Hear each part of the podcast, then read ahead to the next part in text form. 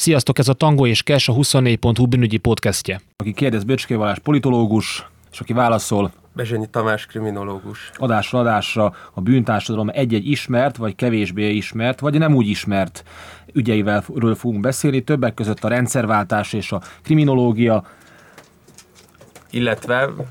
gazdaság és az bűnügyek. alvilág, és a politika nem utolsó sorban. Mielőtt a mai adásba belekapnánk, vagy illetve elkezdenénk, hoztam Tamás neked egy idézetet. A feladat az, hogy kitalált, hogy honnan van az idézet. Budapestnek olyan rossz a híre, hogy fiatalember, ha külföldre teszi a lábát, hamar észreveheti. Rögtön ferdes szemmel néznek rá, holott valamikor a magyarokat nagyon szerették. De már annyiszor megjárták deréktisztes külföldiek a magyarokkal, hogy csak nem minden budapestiben veszedelmes szélhámos látnak. A korrekt pestieket is majdnem bolykottálják itt-ott a sok szélhámos miatt. Hát mi a, ki a forrása ennek az idézetnek? Hát az az igazság, hogy ö, ez mint hogyha többször visszatérhetett volna a magyar társadalomban ilyen vízhangszerűen, akár a rendszerváltás után is, de nagy valószínűséggel itt ö, én mégis úgy gondolom, hogy tábori Kornélról van szó, és a bűnös Budapestről, mivel hogy már ebben az időszakban egy metropolisban élt ő maga is, és igazából emiatt a, az okos magyarok mindig ráépültek arra, hogy hogyan lehet azokkal a külföldiekkel kicsit szórakozni, akik esetleg a bénábbik fele, ugye erre vannak ilyen póker mondások, hogy nem az a csalás, hogyha ö, bármilyen más ö, trükkös lapjárást csinálsz, hanem az, hogyha a bénánál marad a pénz. Nem, ebben a műsorban, és a tangó és közben te képviseled a szakmát, de már rögtön beléd marok, hiszen ugye a Csaló Budapest, és nem a Bűnös Ó. Budapest a forrása, 1908-at írunk. Miért is választottuk ezt az idézetet? Az első adásban a Los Angeles-i magyar maffiával fogunk foglalkozni. Meghallja az ember azt a szót, hogy Los Angeles-i magyar maffia, akkor azért elkezd nevetni. Ne vicceljük már Los Angelesbe, magyar maffia, az ilyen oximoronnak tűnik. Világítsuk meg ezt, hogy kik a magyar maffia tagjai, talán még első körben csak röviden, és egyáltalán maffia ez, vagy csak definíciószerűen, legendásszerűen, vagy tényleg akkor a kriminológus megmutatja, hogy ez az útmutatása a maffia, maffiának, akkor azt mondja, hogy a magyarok már pedig így léteztek ott. Hát nyilván ugye ez egy, ez egy nagyon szép ö, volt igazából, hogy a Los Angeles-i magyar maffiához tartozó, és akkor ezt így tényleg ö, akár rá lehetett volna sütni különböző emberekre, mégis azért abban ö, kapcsolatot lehet felfedezni, hogy azért ez egy, ez egy bizonyos körről ö, szólt, és nem ö, aggatták bárkire. Itt elő, elsősorban arról van szó, hogy a, a 70-es években már voltak ö, olyan magyarok, akik nem csak ö, 56-ban, hanem később is ö, ö, ki, távoztak az országból. Ugye, a, akik nekünk hőseink lehetnek ebből a szempontból, az, az egyik Simon Csaba, a másik Szendrő Öcsi István. Ö, mind a ketten meghatározó figurái lehettek ennek a bűnözői körnek, amennyiben ezt egy egységnek tekintjük, bár ez egy nagyon fontos kriminológiai axióma, hogy a szervezett bűnözés sohasem annyira szervezett, mint amennyire a, a külső szem, akár a hatósági szem nézi. Ellenben mindig egy kicsit lazább, vagy egy kicsit hálózatosabb a, a valódi működés. Mindazonáltal ez a két szereplő nagyon meghatározó volt. Ők 67-ben hagyták el az országot, meglehetősen fiatalon. A, a családi körülményeikről ö, nem sokat tudunk. A, a Szendrővel kapcsolatban tudjuk, hogy egyébként a 8. kerületi ö, eléggé ö, hát mondjuk úgy, hogy hátrányos helyzetű családból származott, tehát egy eléggé ö, ö, nehéz életvitel ö, volt mögötte és a családja mögött, de mindazonáltal az biztos, hogy mind a ketten, ö, amikor kiértek, akkor akkor ö, ugye először, először is ugye Európában dekoltak, majd kiértek Amerikába, és ott Kaliforniában telepettek le, ami tényleg az ígéret földjének is az igazi ígéret földjének tűnt, ö, és igazából két arhetipust különböztethetünk meg bennük, ami a magyar szervezetbűnözésre egyébként azóta is igaz, amennyiben a Simon Csaba inkább egy kompromisszumkereső vállalkozó jelleget próbált saját magának ö, ö, tulajdonítani, míg a Szendrő az sokkal inkább bevállalta azt, hogy a, a bűnöző és a szervezett bűnözésben érdekelt ö, ö, karrierbűnözőnek annak bizony élnie kell az életét, tehát a pia, a kápszer és ö, a adott esetben a hirtelen harag, az agresszió, fegyverhasználat az nagyon meghatározta a működését, és így igazából két olyan karakterről van szó, hogy ilyen rebléjel, szólva ilyen gargantúa és pantagruel, tehát hogy így az életre is másként tekintettek. 67-ben mennek el Magyarországról, miért nem itthon próbálkoznak? Másképpen az 56 utáni Magyarországon a bűntársadalma az mennyire szervezett akkor, beszélhetünk egyáltalán szervezett bűnözésről az 50-es éveket követő Magyarországon? A, a, az az igazság, hogy a, a, forradalmat követően öm, nagyon kevéssé látszódnak olyan betörések, vagy olyan vagyonelleni bűncselekmények, amelyekből ezt a fajta szervezettséget ö, meg lehetne mutatni. Ugye itt nagyon fontos, hogy a szervezett bűnözést el kell ö, választani nagyon élesen a gazdasági bűnözéstől, amennyiben a szervezett bűnözés definíciószerűen nem elsősorban már meglévő formális szervezeti ö, ö, működéseket, szervezeteket, ebben az esetben ugye állami vállalatokat, szövetkezeteket használ fel, vagy használ ki, vagy azok közbeiktatásával követel bűncselekményt, hanem ezeket a formális keretrendszereket ö, kikerülve egy informális körről kellene beszélni, akik valóban mások sérelmére olyan bűncselekményeket követnek el, amiből ők egy informális magot tudnak fenntartani, és ha van is gazdasági jellegű tevékenység, az akkor ezután kellene, hogy következzen, hiszen az eredeti tőkefelhalmozást azt ebben az informális közegben kell tudni megteremteni. És ez 56 után nem igazán volt jellemző, ennek az egykori fővárosi főügyész Bóc Endrének a, a meglátása szerint, aki a belügyi szemlében publikált ezzel kapcsolatban írásokat, ugye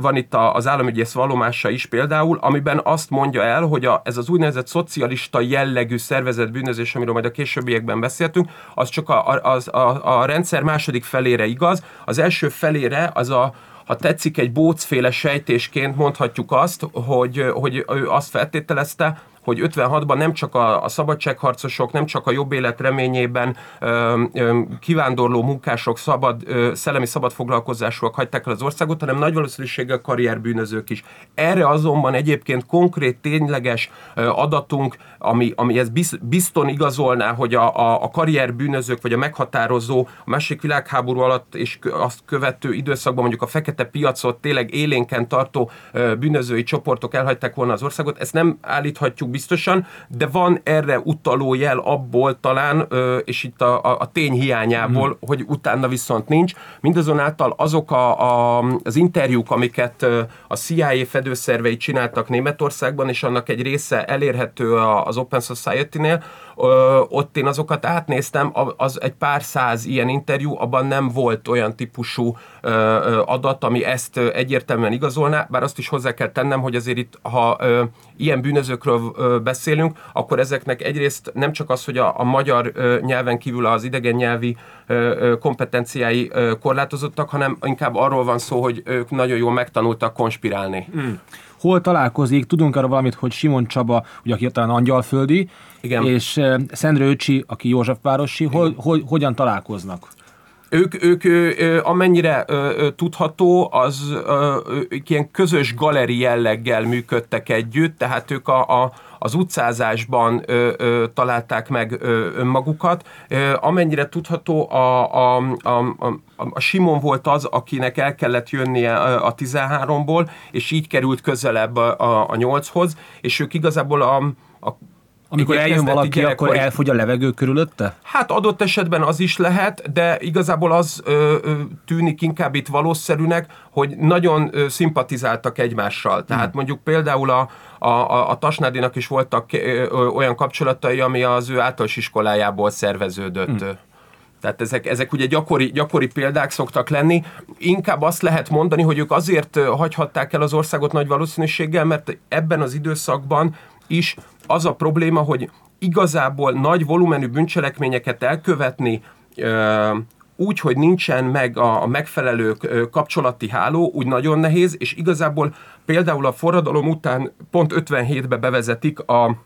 a vendéglátásnak egy új típusú rendszerét, aminek ez egy háromosztatú rendszer, hogy van szabadkasszás, szoros és félszoros elszámolású ö, italmérések, ö, ö, vendéglátóipari egységek, és ebben ugye főleg a szabadkasszás volt az, ami nagyon fontos, ott az összes italféleségére egy összegbe volt felelős a, az üzletvezető. Na most egy, egy ilyen esetben, hogyha ő hiába kapott az állami útvonalon több liter üdítő italt, azt ő simán kidobhatta, és helyette csempész útvonalakon behozhatott helyette mondjuk jobb minőségű égetett szeszeket, amiket aztán ugye magasabb áron tudta eladni, és ugyanakkor viszont ez a szabadkasszás ö, ö, ö, rendszer az, amit később Gebinnek hívunk, ezek a Gebinesek, ugye ez a német Gevin ö, profit szóból származik, de először 57-től datáltan így a 60-as évek ö, közepe második feléig azt lehet mondani, hogy komoly pártkapcsolatok kellettek ahhoz, hogy egy ilyen típusú ö, üzlethelységet megkapjon az ember, és aki már egy ilyennel rendelkezett, az pedig már megbízható forrásból, mondjuk például jugoszláv vonalon ö, ö, hozott be, illetve ott a jugoszláv határ mentén lévő magyarországi oldalon is voltak ilyen piacok, ott vásárolták föl, illetve kerültek kapcsolatba ezekkel az emberekkel. Tehát igazából betörni kvázi erre a piacra, úgy, hogy nincs telenekről beszélünk, az ugye elég nehéz, és én azt gondolom, hogy a másik nagy ok az az volt, hogy ezeket a, ezek az emberek, ezek a fiatalok alapvetően azt nehezményezték, hogy a, a, az utcai lét, ez az egész galeri lét, ez nem működhet igazán jól Magyarországon, hiszen ugye közveszélyes munkakerülésért vagy beviszik őket, vagy hogyha ugye iskola kötelezettek, akkor pedig ö, a rendőr ugyanúgy ö, vegzálja őket. Simon Szendrő Jugoszlávián keresztül elindult, tehát az új világba ezzel kezdtük, hogy a magyar ugye ez maffia... feltehetően, igen, így, így van, mert ugye az a baj, ugye, hogy mind a ketten nagyon keveset beszéltek magukról, és ezek alapvetően olyan ö, adatok, amiket én is interjúkon keresztül ö, ö, tudtam meg. Új világban megérkezik a két magyar csávó, és akkor megint csak a nevetséges oldaláról, vagy a vélt nevetséges oldaláról, mit tud két magyar ember, magyar gyerek, vagy fiatal, amit ne tudna a dörzsölt, hogy is mondjam, komoly előtörténettel rendelkező amerikai bűntársadalom. Mi volt a hozzáadott érték ezen a piacon, amivel, amiben ők be tudtak törni, és ott is tudtak maradni? Hát igazából ugye arról van szó, hogy a Magyarországgal szemben Amerika azért egy sokkal szervesebb fejlődéssel működött, így azért ezek a szervezett bűnözői csoportoknak is megvoltak azok a bejáratott útvonalai, illetve bűncselekmények, amikből megéltek, Természetesen azért ezek a, ezek a bandák is mindig ráhanyatlottak olyan új, a szabályozásból fakadó új lehetőségekre, hiszen egyébként a, a 70-es években pont, a, de az a keleti parton egyes mafiózók ugyanúgy az olajozásban találták meg a lehetőséget, de pont azért, mert ott az elszámolási ö, ö, problémákon, illetve szabályozási hiányosságokból lehetett kiindulni, amikor, amikor mondjuk benzint, illetve gázolajat rendeltek egy nem létező benzinkút nevében. De ugye ezekhez vagy benfentes információ kellett, hogy ezeket a szabályozásokat hogyan lehet kikerülni, vagy pedig a már meglévő források miatt nem volt olyan fajta igény, nem volt olyan fajta félelemmel teli vágy, olyan egzisztenciális félelem és megélhetési küzdelem, ami adott esetben a magyaroknál viszont jelen lehetett, és nagyon fontos, hogy itt igazából főként az intellektuális bűncselekmények vonalára tudtak rákapcsolódni, amennyiben itt főleg biztosítási csalásokról beszélünk, és különböző hamis kárigényekről, amiket benyújtottak a, a, a biztosítók felé, és ugye ennek volt egy olyan része, hogy eleve már béreltek voltak az autók, tehát valójában nem is a saját ö, tulajdonú ö, gépjárműveikkel ö, ö, követték el ezeket a, a ö, színlelt baleseteket, illetve a baleseteknél is volt olyan, amikor úgynevezett rátöréssel a következő balesetnél is ugyanazt a gépkocsit használták. Modellezzük le ezt, le, le ezt kikölcsönöznek egy Lincoln-t, és innentől kezdve hogyan folytatódik a folyamat? Kikölcsönöznek egy Lincoln-t, és a Lincoln az ö, arra megkötik a balesetbiztosítást is, majd aztán kreálnak egy olyan helyzetet, ahol lehetőség szerint nem sok tanú van, tehát mondjuk egy ilyen kertvárosi vagy egy ilyen rozsdaövezetben szépen összeszalad a két autó, és a másik autó az nagy valószínűséggel az ő tulajdonukban van, és mondjuk egy rosszabb minőségű régi vagy amerikai, vagy akár ebben az időszakban már mondjuk még kevés japán autó volt, de valamilyen európai autóval megcsinálják a, a, a a, a koccanást, és ugye az a nagyon fontos, hogy annak kell legyen a, a károsultja, aki bérelte az autót, hiszen így fogja megkapni ezért lehetőség szerint a, a pénzt, bár ugye ez első körben a, a biztosítótól a, a, bére, a bérlőcéghez menne, és ezért voltak azok a játékok, hogy hogy vagy azzal próbálkoztak, hogy ezt a, ezt a ö, ö, gépkocsit ö, ők, mivel továbbra is bérelni akarják, ők megoldják a, a, a, a javítatását, vagy pedig csinálták ezt adott esetben fordítva is, hogy a Lincoln volt az elkövető, és akkor abban az esetben a másik autót kellett ö, ö, ö, premizálni, vagy a, a, a, annak a tulajdonosa felé kellett kifizetni, de ezeknél inkább az volt a lényeges, hogy egy vagy ö, maximum két-három ilyen ö, valódi cselekményt követtek el, a többi már nem volt ö, ö, valódi törés, azokat az autókat fölhasználták többször is, és a, a, a felhasználást követően pedig a, a biztosító cégeknél nem futottak össze az információk, mert lehetőség szerint különböző cégeknél kötötték meg ezeket a biztosításokat, hogy ne is kapcsolódjanak össze ezek az információk, hogy ugyanazzal a gépkocsik parkkal, ha tetszik, követik el ezeket a dolgokat, de ez csak egy szelet, hiszen a, a lakásokba történő önbetörés is egy ugyanilyen tevékenység volt, és ugye egy ilyen önbetörés esetén önbevallás jelleggel történik az, hogy mennyi értéket vittek el, hiszen ezt a, a, a biztosító rendesen nem tudja ellenőrizni. Ezeknél egyébként mind az a fontos, hogy a biztosító társaságoknak ebben az időszakban... Mi az időszak? Ugye ez ugye a, a 70-es évek első fele az, amiről úgymond bizonyíthatóan beszélhetünk, abban az értelemben, hogy ugye 74 körül indul el az a nyomozás a magyar ö, ö, ö, bűnözők ellen, amikben főleg ezekre az úgynevezett false claimekre, ezekre a nem létező biztosítási igényekre vonatkozott a, a, a nyomozás, és ugye ez azért nagyon fontos, hogy ebben az időszakban a biztosító társaságok nem érezték úgy, hogy ez olyan volumenű lenne, hogy, hogy érdemes külön um, egy apparátust rászervezni, és kvázi biztosítási nyomozókat alkalmazni a cégen belül, hiszen az nem csak ö, ö, személy jellegű bérkifizetés, hanem olyan technikai eszközök, infrastruktúra, hmm. ez egy komolyabb beruházás, és úgy, igazából itt ugye van egy olyan, mondjuk úgy, hogy holt játék, hogy a, a biztosítóknak azt kell látnia, hogy már jövedelmezőbb befektetni ennek a nyomozásába, mint sem engedni azt, hogy ezek a, a, a pénzek kvázi így a, a szelepen így ki elfújja, elfújhatóak legyenek, kikerüljenek a rendszerből, és ezzel ugyan kárt okoznak nekik, de ők viszont a biztosítási díj folyamatos emelésével, hát mondjuk úgy, hogy ellensúlyozni tudják. Hallgatva a sztorit, egyrésztről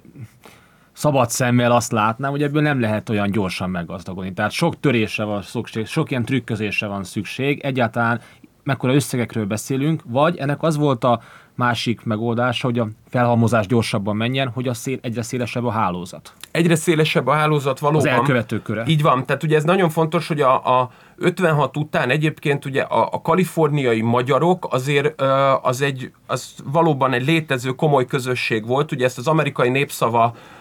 az amerikai magyar népszabábnak a, az, a korabeli, ugye mint,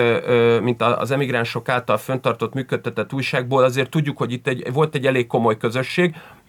és igazán azt azért hozzá kell tenni, hogy nem biztos, hogy voltak olyan emberek, akik nem csak érintőlegesen kapcsolódtak ezekhez a, a, a bűncselekményekhez, amennyiben mondjuk fölajánlották a saját gépkocsiukat, ezért ők mondjuk kaptak ö, ö, pénzt is, és be lehetett őket vonni. És mondjuk a, a, a bevonásnak az alapját éppen az adta, hogy ők ö, úgy döntöttek, hogy ez egy jó pénz, egy könnyű pénz, alapvetően dolgoznak, de mégis mondjuk a gyerek tanítatása miatt, egy kórházi számla miatt, vagy akár egy hitelfelvételnek a, a kedvezőbb kezelése miatt, hogy könnyebben vissza tudják fizetni, bevállalták ezeket. Itt akkor hány főről beszélünk? Ennek, hogy ez a hálózat bővül, egyre többen részt vesznek, akkor itt több tucat ember? Igen, hát itt a, a, a legalábbis a, a, az ügyészeknek, a, a kaliforniai ügyészeknek a, a, a meglátása szerint egy 30-40 fő volt az, akivel ők számoltak, tehát akiket ők vád alá is ö, ö, helyeztek, illetve úgy, úgy gondolták, hogy a, a szervezői, irányítói és meghatározó szereplői ennek a csoportnak. Ugye ez egy fehér galléros, vagy intellektuális bűnözésről beszélünk, ebből azt kell gondolnom, hogy úgy nagyon nem csapodott össze az amerikai érdekekkel, magyar a helyi maffiákkal. Tehát ez egy olyan területet találtak ki a magyarokot, ami igazából addig senki nem birtokolta. Ez szerintem egy nagyon fontos dolog, mert amennyiben viszont rámennek olyan dologra, ami ö, már egy ott beágyazott csoportnak a tevékenységi köre, vagy egy olyan területen árulnak, tevékenykednek, ami valakinek a az érdekszférája, az sokkal komolyabb összefüggéseket, illetve hát összeütközéseket eredményezett volna. A ügyel kapcsolatban hoztál dokumentumokat, amiben sajátos olvasói leveleket lehetett olvasni. A hely, kinti magyarok közössége, hát hogy is, hogy a fellázott, vagy legalábbis olvasói levelek sokasságával élt. Így van. A címkézéssel. Mi is ez? Hát mondjuk a Dolinszki János, meg több olyan újságíró volt, akik ugye közöltek olyan olvasói leveleket, amiben egyszerűen borzasztó mértékűnek vélték ezt a fajta magyar gyűlöletet és magyar utálatot, ami az amerikai igazságszolgáltatás részéről ugye érkezik. Ez egy kicsit ilyen mutatis mutandis ugyanúgy nézhetett ki, mint amikor az olasz-amerikai közösségek próbáltak felszólalni amiatt, hogy hmm. az olaszokat mafiózónak tekintik, per definíció nem, és, és tényleg kategórikusan az egész közösségre nézvést. Ugyanakkor az amerikai oldal, és főleg az igazságszolgáltatás viszont azzal vágott vissza, hogy hát készült egy olyan könyv, aminek a, a neve, vagy bocsánat, a, a szerzője az Gary Hahn, két ennel a végén, és arról szólt a könyv, hogy hogyan kell ilyen típusú trükköket elkövetni, és a, a, az ügyész az meg is nevezte azt, hogy hát ez nyilvánvalóan egy egy, egy álnév, hiszen visszafelé olvasva Hungary a, a név, és önmagában ez is azt erősítette, hogy itt valami fajta ilyen magyar know-how-ról van hmm. szó, ami most nyilván a, a, a közbeszédben, a későbbiekben is ugye mindig megjelenik, amikor a, a Los Alamosi atombomba kutatásoknál van, hogy ugye a marslakók, tehát akik magyarul beszélnek, tehát ugye ezt mindig szeretjük emlegetni a Nobel-díjasaink kapcsán is adott esetben. Ezt a részét, hogy, hogy milyen okosak a magyar bűnözők, ezt ugye kevéssé szoktunk erre imás kampányokat építeni, bár ezzel együtt egyébként látható, hogy, hogy voltak, voltak lehetőségek. Nézzük meg akkor vissza térven Simonhoz és Szendrőhöz. Hatóságok azért látják ezt, hiszen elindulnak a, a vizsgálatok a magyarokkal kapcsolatban, de hogyan élnek ők, mennyire vannak szem előtt a hatóságok előtt, fehérítik-e a pénzt egyáltalán? Ugye azt látni kell, hogy azért ez a fajta ö, ö, bűncselekmény, ez valóban ö, lassan jövedelmez, ez nem egy, ez nem egy gyors ö, ö, meggazdagodást elősegítő ö, tevékenység, ami egyébként a Simon Csaba számára egyébként kifejezetten kedvező is, hiszen ő ö, egyébként is azt vallotta, hogy visszafogottan kell, nem szabad nagyon szem előtt lenni. A Szendrő ebben már nem volt olyan hogy is mondjam, csak finom, ő azért a, az éjszakai életben való italozásai, mulatozásai miatt lehet, hogy könnyebben szemelék, szemelő kerülhetett Pedig neki volna. nincsenek papírjai, ugye? Ö, nem, mind a kettőjüknek nekik ö, ö, lesznek papírjaik, Aha. tehát ők megszerzik ezeket, megszerzik, majd a Szendrőhöz kapcsolódóan fog jönni később egy kollega, akinek már viszont vannak gondjai ezzel, de, ö, ö, de az egy nagyon fontos dolog, hogy én az, az, azt feltételezem itt egyébként, hogy azért nem kerültek igazán szem elé, mert ez minden igazságszolgáltatási rendszerben így van, hogy amikor szervezett bűnözésről beszélünk, akkor ez egy alapvetően látens folyamat. A látens folyamat alatt azt értem, hogy ezek az emberek lehetőség szerint amit mondasz is, hogy fehérítenek, próbálnak olyan céget, olyan valamilyen hátteret megteremteni saját maguk számára, amivel kihúzzák ennek a, a, a, ezt, a, ezt, a, ezt a igazából ezt a problémát, ezt a szákát kihúzzák a kezükből, hogy, hogy bármikor rájuk csaphatnának a, a rendőrök. Itt igazából ugye ezért is kapcsolódik először ez a papírmaffia kifejezés, mert ugye itt van először az, hogy a Szendrővel együtt, a, a, a, de a Simon az, aki olyan